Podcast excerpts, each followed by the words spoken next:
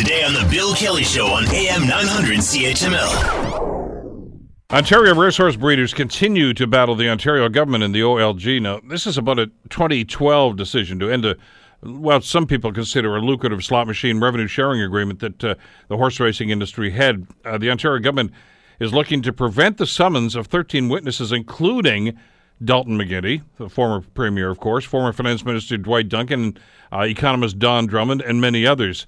Uh, the breeders are seeking about $65 million in damages. Uh, none of this, of course, has been proven in court, but uh, it kind of looks like they're heading that way.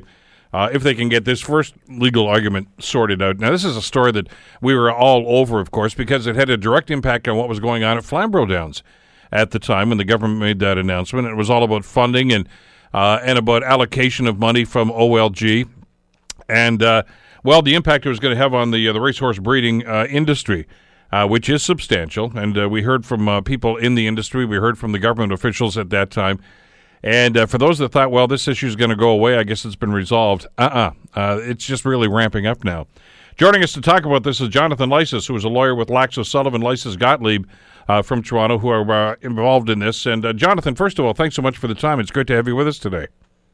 Morning, Bill. How are you? Good. Listen, before we uh, get into some of the nuts and bolts of, of the case, and, and maybe the history of this. Uh, I want to talk about the motion that uh, that I guess is front and center right now, and that has to do with, uh, at this case, uh, Judge Emery's uh, decision to uh, ask the former premier and others to appear and to testify in this. my understanding is both the province and the OLG are questioning and, and, and, and trying to quash that idea.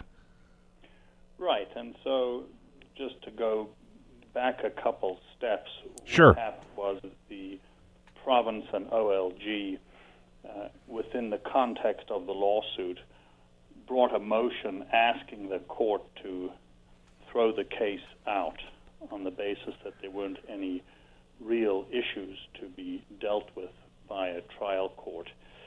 And in response to that motion, the plaintiff said, not so fast, we've got some questions that we want to ask a few folks who actually made the decisions that are at the core of this lawsuit, and they issued summons to these folks. And these these include summons to Mr. McGuinty, Mr. Duncan, Mr. Orsini, and a number of people, which are revealed in the documents produced by the government in the lawsuit to have been the decision makers.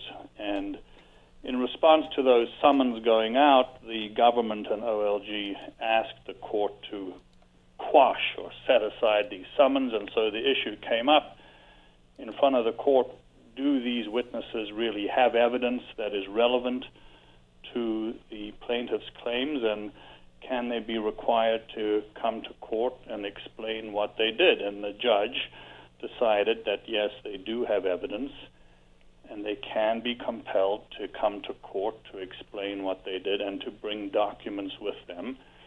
And after releasing that decision on August the 4th, just a few days ago, the Ontario government and OLG decided to try and appeal that decision compelling these folks to come to court.